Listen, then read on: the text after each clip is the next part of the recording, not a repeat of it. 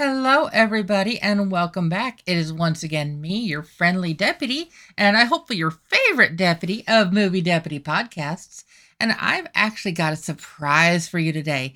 If you caught my upcoming movies podcast yesterday, you know that one of the movies I was most looking forward to was that movie Jules. Lo and behold, today I was looking at the movies that I was going to watch downtown, and Jules happened to be one of the ones playing. So of course I had to go see it and check it out. And this is going to be me telling you a little bit more about the movie. Now, before Before I get too deep into this, I should let you know this is definitely not the movie that I was expecting. It wasn't the, the wholesome, sweet, lovable, blah, blah, blah movie that I was really kind of hoping it was. It was sweet and innocent in its own way, but at the same time, it's going to upset a lot of people. And so just bear with me on that. I am going to wait until the end of the story to share the score that I gave with you. I know sometimes I mix that up a little bit, so you're not going to know what to expect. And I am going to go ahead and give this a guilty rating. Uh, that, as I explain the review a little bit more, that'll make a lot more sense. Now, with Jules, when the movie first starts, you see this older gentleman named Milton, and he goes by Milt in the movie, but he is walking to his town council meeting, and they just kind of announce all their just normal business, and then they allow time for the general public to come up and speak. They have to limit their responses to no more than a minute and a half. So it seems pretty simple, but he stands up there, and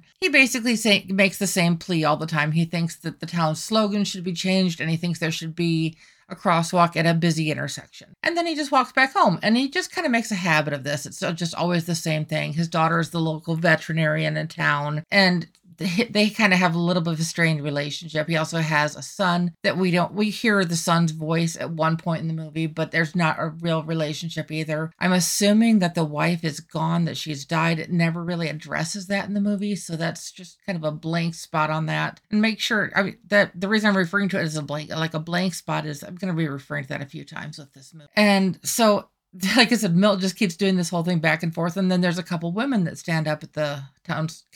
town council meeting as well. And these women stand up and they're fully aware of what Milt does. And I wouldn't really call any of them friends. Both Sandy and Joyce kind of have their own like little things, just their own quirkiness, bits and pieces to them. And it's, yeah, it's just kind of a strange thing that's going on.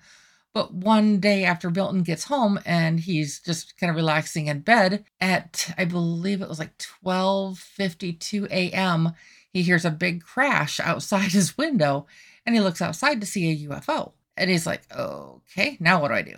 Well, he goes to the next town council meeting, and he's like, well, I think the town motto should be changed, and I think there should be a uh, crosswalk put at this intersection. Oh, and a U F O crashed in my backyard. And everybody just kind of thinks he's joking. I mean, this dude is just, I would probably say he's maybe a little bit on the spectrum because he's he gets so focused on the things that he's focused on that he can't really focus on other things around him. On top of that, it's also suspected that he's in the early stages of dementia or Alzheimer's.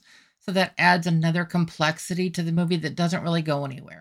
After he goes back home, he realizes a creature or a humanoid person had climbed out of the craft and is just laying on his patio. Well, he calls nine one one because he doesn't know what else to do.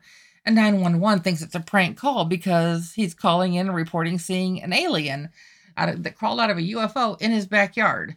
So they don't take him seriously. And so he decides to just be nice, and he goes outside and tries to tend to the alien a little bit. With time, he actually befriends this alien. Sand, it's the whole thing with Sandy and Joyce kind of comes along where they end up coming over and trying to help him because they think he's delusional about the whole U F O. And then they find the alien. Now, mind you, nothing I'm giving you here is spoilers. This is just kind of a generalization of the movie. And you can even kind of pick this up from the trailers. So you, I haven't even told you anything you don't already know if you've watched the trailers for this movie. But this is where it gets interesting. The alien who they just kind of refer to as Jules, and then one of the ladies doesn't like that name, so she calls the, the alien Gary. It's... you. You can't tell if Jules, what like what gender Jules is. And I think that's intentional based on just kind of the whole Hollywood thing anymore. I think it's supposed to ne- represent like quote unquote non-binary. And I'm going to get into that a little bit more here in a minute. Again, again, that's another like blank spot in the movie. And it's just I'm like, what in the world are they doing? But so the movie just kind of revolves around how Milt takes care of this alien with the help of Sandy and Joyce. And the alien creature never says anything. Milt figures out that the alien likes a certain type of fruit and water, and that's pretty much about it. There's never really interaction other than seeing the alien eating and the alien just sitting.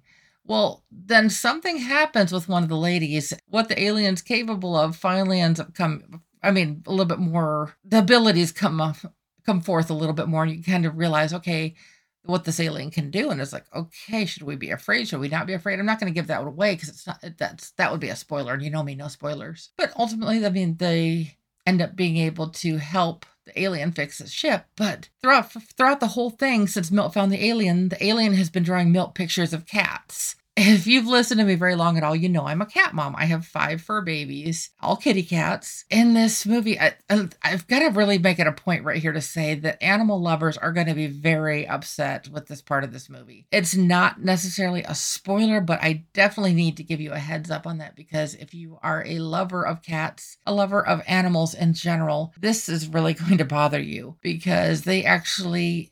the alien needs seven cats for its ship, and it needs seven dead cats. And I won't go into any more detail on that, but it's just, it's, it's quite disturbing on some of that stuff. It's, I'm watching this and I'm just, it's like my, my eyes were just like popping out of my head going, are they really doing this? And a movie that is trying to appear so wholesome and sweet, and they're doing this. It's like, what in the world? And the reason I'm referring to the alien as kind of a non-binary thing, because they're not really identifying the sex of the alien in this. Sex as in gender, not sex as in like anything adult in the movie. And mind you, there is some language in this movie. There's a couple F-bombs and a few other uh, language issues with the movie that some people might not like. But one of the ladies brings over t-shirts for Jules to wear. One of the t-shirts says, I'm not a lesbian, but my girlfriend is. And it's like going, what? And then in another scene, there's some other stuff going on, and you can see a pride flag, pride flag hanging up. And then in another scene, it's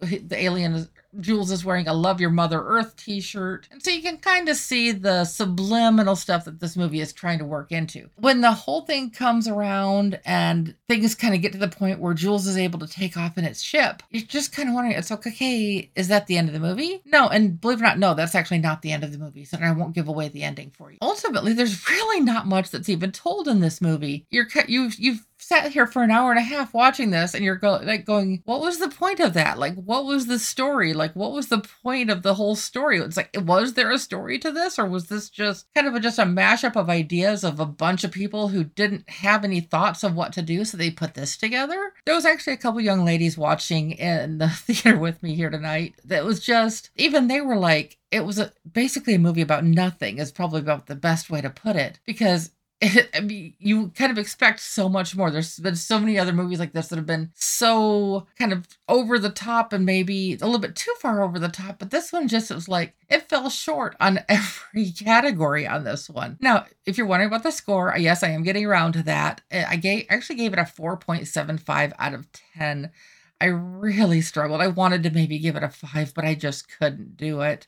This one, honestly, is going to be in the forgettable, forgettable range, because honestly, if somebody asks me about this one a couple weeks from now, I'm not even sure if I'm even going to remember watching it. There was just, there's just nothing memorable, and there's nothing that stands out about this movie, and nothing with any of the characters. It's like, it's got such an amazing cast of characters from my generation, a little bit more on that. It's definitely not a movie that's aimed at like the newer generation. It's just, this one would not be a movie for typical college age kids. Not that it's inappropriate in any way. There are maybe two or three moments where it's it's actually worth chuckling at during the movie, but even that's a stretch to say that. There's just not much that's entertaining to this, and it's really hard to even say what the target audience is with this. Like I said, one of the primary characters is Ben Kingsley. We know him well from a lot of the classic stuff that he's done over the years. But it's like, why? It's like, okay, I understand he's been out of work for a while, but really this is what he comes back with. And you're just kind of left going,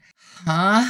And so I, with the notes and everything that I took, and with just kind of everything that's going on, it's just, it manages to kind of push the whole leftist same-sex agenda kind of stuff with all of the stuff going on with that. And I don't, honestly, I don't care who you love, but it's like, this stuff doesn't need to keep sh- being shoved down our throats. And here's this alien coming to Earth who knows nothing about our planet, and this is the stuff we're shoving down its throat. I mean, come on.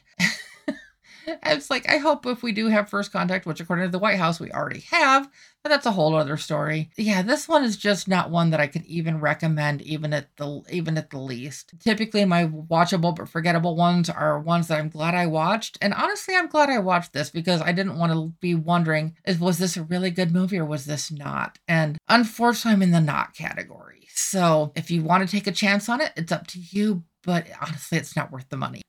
I would say if you really want to watch, just wait till it comes out on D V D or Blu-ray. I couldn't go quite that low with the score, but yeah, it just, it just never really went anywhere. And I'm sorry to leave you hanging like that, but make sure to stick around and come back tomorrow because we are going to be talking about The Last Voyage of the Demeter, the new Dracula movie. So until then, I'll talk to you later. Bye-bye.